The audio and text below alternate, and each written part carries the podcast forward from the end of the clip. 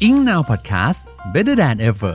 สวัสดีครับ พบกับ Good Morning Ing Now รายการที่จะพาคุณเรียนรู้ภาษาอังกฤษในแต่ละวันแบบที่ไม่ซ้ำกันเลยทีเดียว วันนี้จะเป็นเรื่องของ Top Secret กับเรื่องที่มีชื่อว่า 6 นิสัยที่ทำลายพลังงานของคุณ สวัสดีครับ วันนี้พี่เอกและทีมงานอิงนาวเนี่ยมาพูดถึงเรื่องที่เรานั้นจะต้องใช้กันอยู่ในทุกวันนะครับ แน่นอนว่าไม่ใช่โทรศัพท์มือถือ ไม่ใช่เงินนะครับ แต่เป็นเรื่องของพลังงานนะครับ ถ้าพูดถึงพลังงานนะครับ พลังงานนั้นเป็นส่วนประกอบหนึ่งที่สำคัญมากๆเลยนะครับ ในการที่เรานั้นจะออกแบบการใช้ชีวิตของเราในแต่ละวัน ก็อย่างที่เพื่อนๆรู้กันนะครับว่าเราเนี่ยสามารถจัดแจงตารางเวลาในแต่ละวันเนี่ยให้เกิดประสิทธิภาพได้นะครับ และอย่างที่เรารู้กันนะครับว่าพลังงานนั้นเป็นสิ่งที่มีค่ามากที่สุดเผลอๆนะครับมากกว่าเวลาซะด้วยซ้ำนะครับ แต่ก็ยังว่านะครับมันก็เปรียบเทียบกันไม่ได้นะครับ เพราะว่าถ้าเรานั้นไม่มีพลังงานในตัวเองเนี่ยการที่เราจะจัดการเวลาให้เกิดประโยชน์สูงสุดแล้วก็เป็นไปได้ไม่ง่ายเลยนะครับผม แต่รู้ไหมครับว่า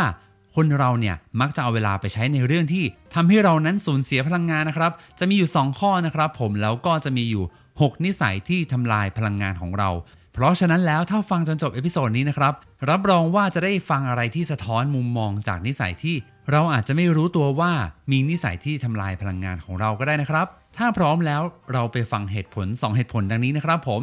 ข้อแรกนะครับ เราเนี่ยมักจะยุ่งตลอดเวลา ไม่มีเวลาเหลือ เพราะมีหลายสิ่งที่ต้องทำตลอดเวลานะครับ และเหตุผลที่ 2 ก็คือ เรามักไม่รู้จักการพักผ่อนอย่างเหมาะสม รู้สึกผิดที่ใช้เวลากับการนอน หรือว่าการพักมากเกินไปนะครับ แทนที่จะเอาเวลาไปนั่งทำงาน ไม่รู้จักการสร้างพลังงานในตัวเองโดยการกินอาหารที่มีคุณประโยชน์ และมักจะอยู่แต่ในที่ร่มเป็นหลักนะครับผม และที่เกริ่นมาใน 2 เหตุผลนี้นะครับ ไม่แปลกเลยว่าทำไมมีผลิตภัณฑ์ที่ออกมาในเชิงชูกำลังมากขึ้นนะครับ เรียกได้ว่ามีแต่วิตามิน มีแต่เกลือแร่มีแต่เครื่องดื่มชูกำลังออกมาเพียบเลยนะครับ ผมแน่นอนว่าเขามาเจาะกลุ่ม คนที่ทำงานเป็นหลักจนขาดวิตามิน หรือว่าขาดพลังงานนะครับ แล้วก็เรียกได้ว่าขายดิบขายดีกันด้วยนะครับ ผม แต่ความเป็นจริงแล้วเนี่ยพี่เอกและทีมงานเนี่ยเชื่อนะครับว่า ทุกคนก็รู้แหละครับว่า สิ่งเหล่านี้เป็นสิ่งที่ช่วยได้ในเวลาสั้นๆ เท่านั้นนะครับ ระยะยาวเนี่ยเราอาจจะต้องมาหาการหยุดพัก และการแก้ไขที่เหมาะสม เพื่อเพิ่มพลังงานที่แท้จริงให้กับตัวเองนะครับ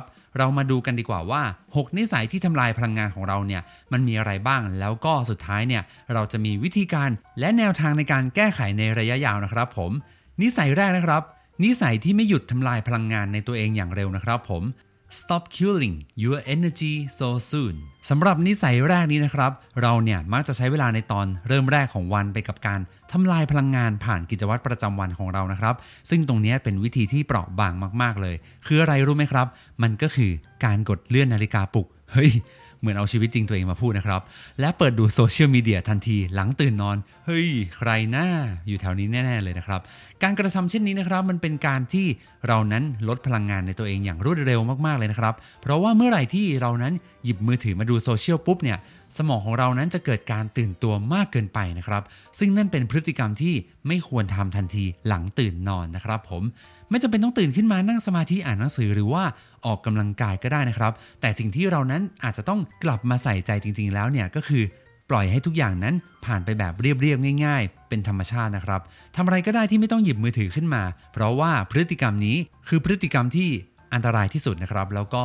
ส่งผลต่อสภาพจิตใจและร่างกายเลยนะครับผมแม่เปิดมาข้อแรกเนี่ยก็เป็นนิสัยที่ค่อนข้างท้าทายเลยนะครับ มาถึงนิสัยที่2นะครับนิสัยที่เรานั้นไม่หยุดที่จะทำให้ปัญหามันใหญ่จนเกินไป stop taking your problems so seriously สำหรับนิสัยที่ 2 นี้นะครับ เป็นอีกสิ่งหนึ่งที่คนมักทำแล้วทำให้สูญเสียพลังงานในตัวเองไปนะครับ ก็คือการไปโฟกัส และยึดติดกับปัญหามากเกินไป และยังไม่ชื่นชมในความสำเร็จเล็ก ๆ ของตัวเองนะครับ ผม ดังนั้นเนี่ยถ้าใครที่รู้ตัวแล้วนะครับ เวลาที่ตัวเราเองนั้นกำลังตกอยู่ในสภาวะแบบนี้ ลองมาทำตามวิธีนี้กันดีกว่านะครับ 1. ลองถามตัวเองดูก่อนว่า เรานั้นสามารถทำอะไรได้บ้าง ในขั้นตอนในการดำเนินการแก้ไขในตอนนั้นคืออะไรนะครับ ลองดูดีๆนะครับว่า ปัญหานี้ทำอะไรก่อนได้บ้างนะครับ แล้วมาถึงข้อที่ 2 นะครับ สิ่งที่ต้องการทำหรือว่าสิ่งที่ต้องทำแต่ไม่สามารถทำได้ในตอนนั้นคืออะไร ลองเขียนออกมานะครับ และต้องการความช่วยเหลือหรือว่าข้อมูลอะไรเพิ่มเติมไหมนะครับ ลองค่อยๆ เขียนออกมาสัก 2-3 ข้อนะครับ ผม และข้อย่อยข้อที่3นะครับมีใครที่เรานั้นต้องการโทรหาเพื่อจัดการเรื่องนี้ไหม หรือว่าต้องหาซื้ออะไรมาเพิ่มเติม พื่อใช้ในการจัดการปัญหาอีกนะครับ ถ้าลองถามตัวเองหมดแล้วนะครับ ทั้งหมดนี้พบว่าไม่มีอะไรเลยสักข้อนะครับ ดังนั้นก็หมายความว่าเราเนี่ยไม่ควรคิดมากอีกต่อไปนะครับ ค่อยๆ ปล่อยวางแล้วก็ค่อยๆ จัดการ เมื่อถึงเวลาที่เหมาะสมนั้น เราจะรู้วิธีว่าวิธีไหนแก้ไขมันได้ดีที่สุด และเหมาะสำหรับเรามากที่สุดนะครับ ผม ต่อมานะครับ ข้อที่ 3เลิกปฏิบัติกับร่างกายตัวเองเสมือนว่าเป็นจุดๆนะครับผม stop treating your body like crap คนเราส่วนมากนะครับ จะเลือกกินอาหารที่อาจจะรู้หรือว่าไม่รู้นะครับว่ามันไม่ดีต่อสุขภาพนะครับ อย่างเช่น น้ำหวานของหวานในตอนที่เรานั้นรู้สึกเครียดนะครับ แน่นอนว่าหลายคนนั้นก็รวมถึงตัวพี่เอกเองนะครับ การกินของหวานเนี่ยมันก็น่าสนใจมากๆนะครับ แต่ทีนี้เนี่ยปฏิกิริยาของการที่ร่างกายนั้นตอบสนองต่อความเครียดเนี่ยมันเป็นสิ่งที่ต้องระวังนะครับ เพราะว่าร่างกายนั้นก็อยากจะกินของหวานตลอดเวลานะครับ และเป็นการที่ลดความเครียดในความเข้าใจของเรานะครับ ดังนั้นเนี่ยต่อไปนี้นะครับ ผมเมื่อไหร่ที่เรานั้นจะเลือกกินอะไร หรือว่าเลือกอะไรเข้าร่างกายนั้น ต้องคิดให้ดีๆนะครับ เพราะว่าสารอาหารที่เราเลือกนั้น มันจะเข้าไปในร่างกาย แล้วก็ส่งผลต่อการจดจำของสมอง รวมไปถึงการทำงานการคิดต่างๆ ของร่างกายด้วยนะครับ และโดยเฉพาะอาหารที่มีปริมาณน้ำตาลสูงเนี่ยส่งผลต่อสมองโดยตรงนะครับ ถึงแม้ว่าเรานั้นจะดื่มเครื่องดื่มที่มีน้ำตาล0%นะครับ แต่อย่าลืมนะครับว่าร่างกายนั้นแยกแยะเป็นนะครับว่าอันไหนเคมี อันไหนคือธรรมชาติที่แท้จริงนะครับผม แน่นอนว่าน้ำตาลความหวานเนี่ยมันก็มีหลายทางเลือกใช่ไหมครับ การที่ทานของหวานหรือว่าน้ำตาลที่มาจากผลไม้เนี่ย ก็ย่อมดีกว่าน้ำตาลที่เป็นสารเคมีนะครับ แต่ก็ไม่ได้บอกว่าน้ำตาลที่มาจากผลไม้นั้น จะไม่อันตรายนะครับ เราก็อาจจะต้องเลือกเวลาเลือกทานที่เหมาะสมแล้วก็เพียงพอนะครับ ผมไม่ได้ห้ามเลยนะครับ ผมแต่อย่าปล่อยให้ตัวเองนั้น ขาดน้ำตาลจนเรียกได้ว่า ไม่รู้ว่าจะทำยังไงดีนะครับเราก็อาจจะมีความเครียดมากขึ้นนะครับ ผม และที่สำคัญนะครับ อย่าลืมดื่มน้ำให้เพียงพอด้วยนะครับ ไม่ใช่ว่ามีน้ำหวานแล้วไม่ดื่มน้ำเปล่านะครับ ผมค่อยๆ จิบไปนะ มาถึงนิสัยที่4นะครับ นั่นก็คือ นิสัยที่เสียเวลาไปกับการเถียงกับคนที่เขาไม่เคยคิดจะเข้าใจคุณ Don't waste your time arguing with people who don't want to understand you ที่มาของเหตุผลในข้อนี้นะครับ เพราะว่าโลกของเราเนี่ยเต็มไปด้วยผู้คนที่คิดว่าตัวเองนั้นถูกอยู่เสมอนะครับ หรือไม่ก็คิดว่าตัวเองนั้นเป็นศูนย์กลางของจักรวาล คนประเภทนี้นะครับเขาจะไม่รับฟังความเห็นใดๆเลยนะครับ ไม่ว่าจะเป็นความเห็นของใครเนี่ยเขาจะเอาแค่ตัวเองอย่างเดียวนะครับ ดังนั้นเนี่ยการพยายามเสวนากับคนกลุ่มนี้เนี่ยต้องบอกเลยนะครับว่าไม่ใช่ให้เรานั้นไปตัดสินเขานะครับ แต่ว่าให้เรานั้นเว้นระยะห่างสร้างขอบเขตและความชัดเจนกับเขานะครับ ผม เพราะว่าการที่เรานั้นพยายามไปปรับความคิดคนกลุ่มนี้เนี่ยถือเป็นการใช้เวลาและพลังงานไปอย่างสุดๆเลยนะครับ สิ่งที่เรานั้นต้องทำก็คือเลิกคิดหรือว่า เลิกให้ความสำคัญกับความคิดของคนอื่นมากเกินไปนะครับ เพราะว่าสุดท้ายแล้วเนี่ยยังไงเขาก็ต้องมีคนที่เขาไม่เคยคิดจะเข้าใจคุณบ้างเลยนะครับ ผม และก็มาถึงนิสัยที่ 5 นะครับ นิสัยที่เรียกได้ว่า กิจวัตรที่ทำประจำวันมันเป็นพิษมากกว่าเป็นประโยชน์ when routines become toxic instead of helpful อย่างที่เรารู้กันนะครับว่าการทำอะไรเหมือนเดิมซ้ำไปซ้ำมาเนี่ย มันก็ดีต่อการจัดการเวลาและประหยัดพลังงานของเราด้วยนะครับ เพราะว่าก็แค่ทำตามเดิม ไม่ได้มีอะไรยากเท่าไหร่นะครับ แต่ปัญหาก็คือ ยิ่งซ้ำเดิมมากเท่าไหร่ ชีวิตก็จะมีแต่ความน่าเบื่อและจำเจมากเท่านั้นนะครับ และเพราะการที่ไม่ได้มีการกระตือรือร้นเท่าที่ควรเนี่ยจึงส่งผลให้เรานั้นสูญเสียพลังงานในตัวเองได้เช่นกันนะครับ เออ พอซ้ำก็ไม่ใช่ พอใช่ก็ไม่ซ้ำฮะดังนั้นเนี่ยครับ คนเรานั้นจึงต้องการการเปลี่ยนแปลงบ้างนะครับ เพื่อให้เกิดการตื่นตัวนะครับ และการสะดวกสบายมากเกินไปเนี่ย มันไม่ได้ช่วยให้เรานั้นได้ไอเดีย หรือว่าประสบการณ์อะไรใหม่ๆเลยนะครับ สังเกตว่าหลายคนนั้นทำไมชอบเปลี่ยนร้านกาแฟนะครับพี่เอกก็เป็นหนึ่งในคนนั้นนะครับ เพราะว่าอาจจะอยากไปหาไอเดียหรือว่า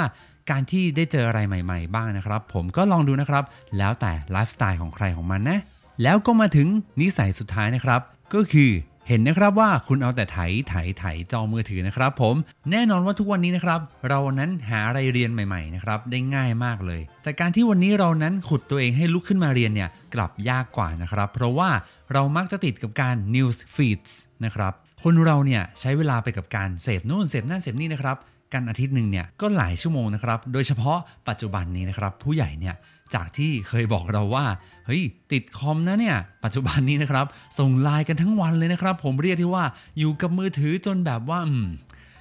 ละไว้ในฐานที่เข้าใจนะครับผมเรียกได้ว่าคนในปัจจุบันนะครับมีอัตราการใช้งานที่สูงลิ่วเลยนะครับผมและก็ติดหนึบเลยนะครับ ด้วยยุคนี้เป็นยุคแห่งดิจิทัลนะครับผมเรานั้นอาจจะกลัวที่ว่าตกข่าวหรือว่าตามโลกไม่ทันนะครับ นั่นเลยเป็นสาเหตุอีกข้อที่สำคัญนะครับผม เพราะฉะนั้นแล้วสำหรับข้อที่ 6 นี้นะครับ เราจะมีอีก 2 วิธีมาฝากกันนะครับ วิธีแรกก็คือ ก่อนจะหยิบมือถือมาเช็คโซเชียลเนี่ยครับ ลองตั้งคำถามกับตัวเองแป๊บหนึ่งนะครับว่า เอ๊ะจำเป็นต้องหยิบมาเปิดดูจริง ๆ ใช่ไหม หรือว่าแค่รู้สึกว่าเออเบื่อจังเลยนะครับ ถ้าแค่เบื่อนะครับ ก็ลองหาอย่างอื่นแก้เบื่อแทนจะดีกว่านะครับ ผมจะได้มี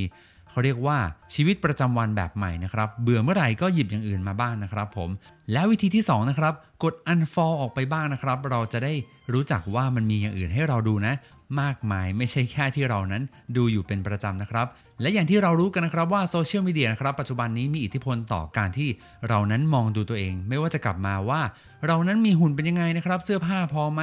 รถใช้ดีหรือเปล่าบ้านเป็นอย่างไรนะครับ จนสุดท้ายเนี่ยไม่รู้ตัวก็ toxic กับตัวเราเองนะครับไม่ได้แบบว่าจะให้เลิกใช้โซเชียลนะครับแต่จะให้เลือกใช้โซเชียลมากกว่านะครับผม และทั้งหมดนี้คือ 6 อย่างนะครับกับนิสัยที่จะส่งผลในการทำลายพลังงานของเรานะครับ เรามีนิสัยแบบไหน อะไรที่ส่งผลที่ไม่ดีกับเรานะครับ ก็ลองพิจารณาแล้วก็ตัดสินใจกันดีๆนะครับ ว่าจะปล่อยให้นิสัยเหล่านี้อยู่กับชีวิตเราไปถึงเมื่อไหร่นะครับ ผมพี่เอกและทีมงานก็ขอเป็นกำลังใจให้กับทุกคนนะครับ ที่จะได้เปลี่ยนแปลงใหม่มี new normal ใหม่ไปด้วยกันนะครับ ผม แล้ววันนี้มีคำถามที่สำคัญก็คือ คุณคิดว่านิสัยอะไรที่ทำลายพลังงานหลักของคุณมากที่สุดนะครับ ลองคอมเมนต์กันมาบอกได้นะครับ ผมหรือว่าใครที่ผ่านนิสัยไหนไปได้ด้วยวิธีไหนนะครับ ก็มาแบ่งปันกันได้นะครับ แล้ววันนี้นะครับนอกจากการพัฒนาตัวเองแล้วสำหรับใครที่สนใจอยากพัฒนาภาษาอังกฤษ และติดตามความรู้ดีๆกันแบบฟรีๆได้ทุกวัน เรายังมีบทความสนุกๆอีกเยอะเลยที่เว็บไซต์ ingnow.in.th หรือจะติดตามพัฒนาแฟนเพจ Facebook ingnow.in.th เรียนภาษาอังกฤษออนไลน์นะครับ หรือว่าจะเป็น YouTube Spotify และทุก podcast player เอาไว้อีกทางก็ได้นะครับ ถ้าใครที่ชื่นชอบก็อย่าลืมกดไลค์ กดแชร์ และกดติดตามได้นะครับ แล้วพบกันในตอนหน้านะครับสำหรับวันนี้ see you soon